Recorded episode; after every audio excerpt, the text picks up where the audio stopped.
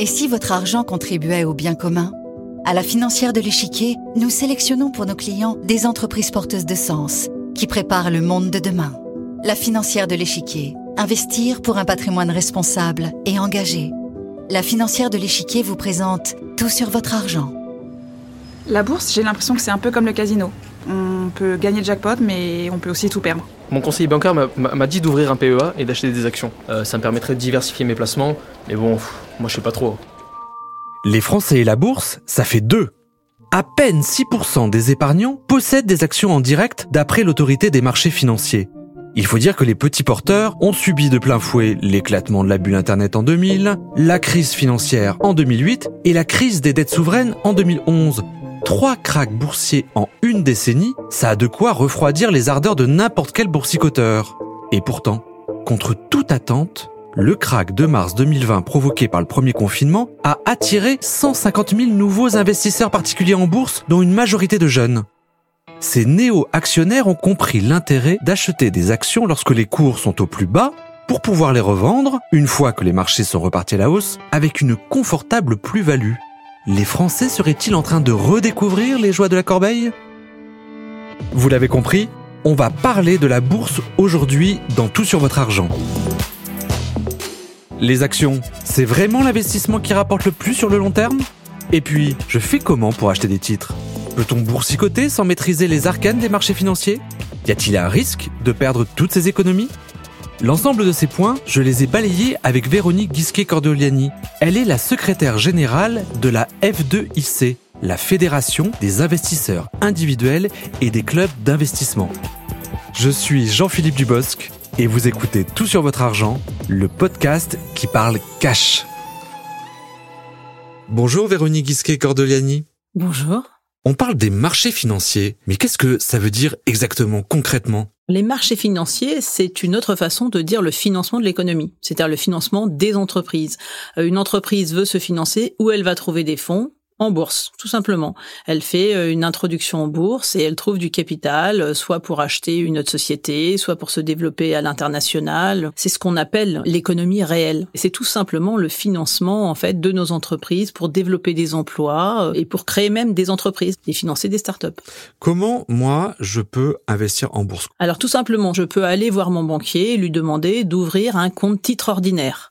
Ce compte titre ordinaire, je vais pouvoir y mettre euh, des actions, euh, des obligations, euh, je peux y mettre même des fonds si j'ai pas le temps de gérer moi-même. Je peux décider d'avoir aussi un plan d'épargne en action, le PEA. Si je fais un investissement où je sais que pendant cinq ans, je n'ai pas besoin de mes fonds, bah dans ces cas-là, je peux les mettre sur le plan d'épargne en action. Ils seront défiscalisés au bout de cinq ans et ça me permettra de me faire un plan d'investissement. Par contre, si je sors avant ces cinq ans, j'aurai en fait un désavantage fiscal. Mais c'est une très bonne enveloppe pour intervenir.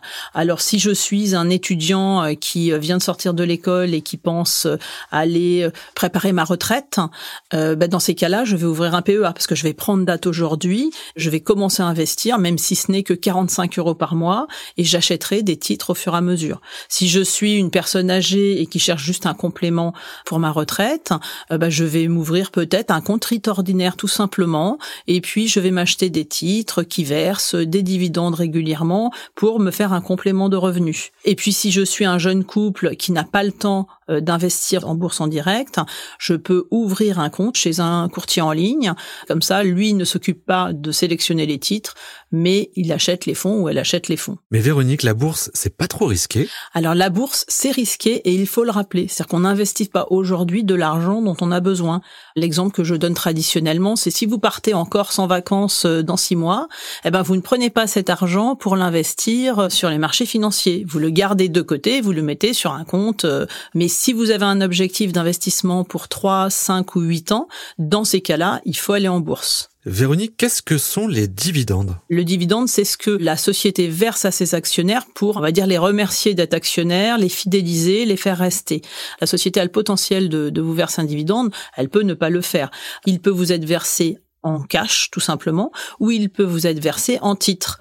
Mais on incite fortement les actionnaires quand ils reçoivent leurs dividendes à les garder réinvestis parce que si vous voulez que votre capital monte au fur et à mesure et prenne de l'ampleur, il faut garder le dividende pour le réinvestir. Donc quand une société par exemple vous propose de verser le dividende en actions, dites oui, comme ça ça va augmenter en fait votre capital. Quand est-ce qu'il faut acheter des actions et quand est-ce qu'il faut les vendre? Traditionnellement, les actionnaires individuels achetaient euh, quand on était euh, au plus haut, c'était au bout de trois ans de hausse, toute la presse titrait il faut acheter et ils allaient acheter au moment où les institutionnels sortaient. Et là, on a été très content de voir que pendant le confinement en mars 2020, le marché s'était effondré et les actionnaires individuels avaient le bon réflexe, c'est-à-dire c'est à ce moment-là qu'il faut acheter. C'est quand le marché s'effondre, quand les valeurs ne vont pas bien, qu'il faut avoir du capital en cash pour acheter des titres. C'est pas au moment où on est euh, depuis trois ans en hausse sur un marché où c'est trop tard. Donc là, effectivement, ça a été quelque chose de très positif de faire prendre conscience aux actionnaires qu'il fallait acheter à un moment où le marché s'était effondré. Alors après, il faut qu'ils soient conscients. On n'aura pas un marché qui fait plus 30% tous les ans. Euh, après, on retournera sur un marché un petit peu plus régulier. Et quand est-ce qu'il faut vendre? Savoir vendre, c'est une grosse problématique des actionnaires individuels parce que tout le monde sait acheter, mais se décider à vendre, c'est compliqué. Alors vous avez plusieurs choix. C'est soit vous investissez pour votre retraite, vous voulez capitaliser, et dans ces cas-là, bah, vous mettez le titre sur votre compte et vous attendez. Dans 10 ans, le, le titre aura augmenté, vous l'aurez en portefeuille. Soit vous êtes plus actif et vous allez faire des achats et des ventes régulièrement sur votre portefeuille pour prendre vos plus-values. C'est-à-dire vous avez acheté à 10, l'action vaut 30, vous dites tiens, bah ça vaut peut-être la peine de vendre, je vais gagner 20. Mais cet argent-là, après, il faut vous poser la question de le réinvestir. Ça veut dire qu'après, il faut y consacrer du temps. Effectivement, euh, la plus-value, c'est aussi ce temps que vous consacrez à passer du temps à analyser les titres qu'il faut acheter, vous intéresser au marché. Il n'y a pas de moment typique pour vendre, sauf qu'il ne faut pas vendre juste au moment où le marché s'effondre. C'est à ce moment-là, au contraire, qu'il faut rentrer sur le marché et acheter des valeurs qui vont être massacrées. J'entends beaucoup parler des ETF. Qu'est-ce que c'est? Ce sont des fonds dits euh, gestion passive, c'est-à-dire qu'il n'y a pas un gérant derrière pour gérer l'argent.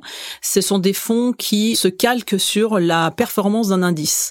Vous pensez qu'en Grande-Bretagne, euh, plus que tout le monde est vacciné, la relance sera beaucoup plus rapide, donc vous vous dites je vais investir dans ce pays parce que eux ils vont avoir une redémarrage économique beaucoup plus rapide que moi.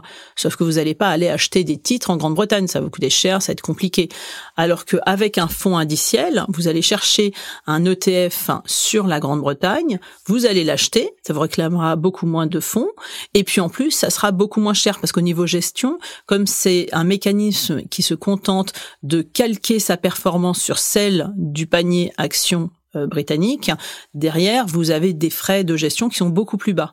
Donc c'est quelque chose qui a beaucoup de succès au niveau des particuliers et qui a, est amené à beaucoup se développer. Dernière question, Véronique, beaucoup d'épargnants se posent. Est-ce que c'est le moment d'acheter des actions? C'est jamais et c'est toujours en fait, je dirais, parce qu'il faut pas investir à un moment T. Il faut prendre l'habitude d'investir très régulièrement et mieux vaut investir régulièrement 40, 45, 50, 100, 200 euros tous les mois que tout d'un coup d'arriver avec 10 000 euros en disant je vais je vais acheter sur le marché. Non, parce que là vous pouvez acheter à un moment où le marché s'effondre juste derrière, donc catastrophe. Alors que si vous investissez régulièrement, bah, il y a des moments où vous serez sur des plus bas de marché, des moments sur des plus hauts, mais ça lissera le risque boursier. Et donc, c'est une bonne habitude aussi euh, d'investissement à prendre pour euh, son capital. Merci beaucoup, Véronique, pour tous ces conseils. De rien, merci. Vous venez d'écouter Tout sur votre argent, le podcast qui parle cash. Tout sur votre argent est produit par Europe 1 et Tout sur mes finances. Tous les épisodes du podcast peuvent être écoutés ou réécoutés sur europe1.fr, sur toutsurmesfinances.com et sur les meilleures plateformes de streaming et de téléchargement. Merci de vous intéresser à ce podcast. N'hésitez pas à vous abonner, à nous mettre 5 étoiles, à en faire la promo sur les réseaux sociaux et à conseiller le podcast à vos copains, à votre chérie, à votre amoureuse et pourquoi pas à vos collègues. Je vous donne rendez-vous pour un nouveau numéro de Tout sur votre argent et en attendant, prenez soin de vous. C'était Tout sur votre argent avec la financière de l'échiquier. Et si vous vous posez d'autres questions sur votre argent, si vous souhaitez savoir comment lui donner le pouvoir de changer les choses, écoutez aussi Un pied devant l'autre, la série de podcasts dédiée à la pédagogie autour de l'investissement responsable, disponible sur vos plateformes d'écoute préférées. La financière de l'échiquier, investir pour un patrimoine responsable et engagé.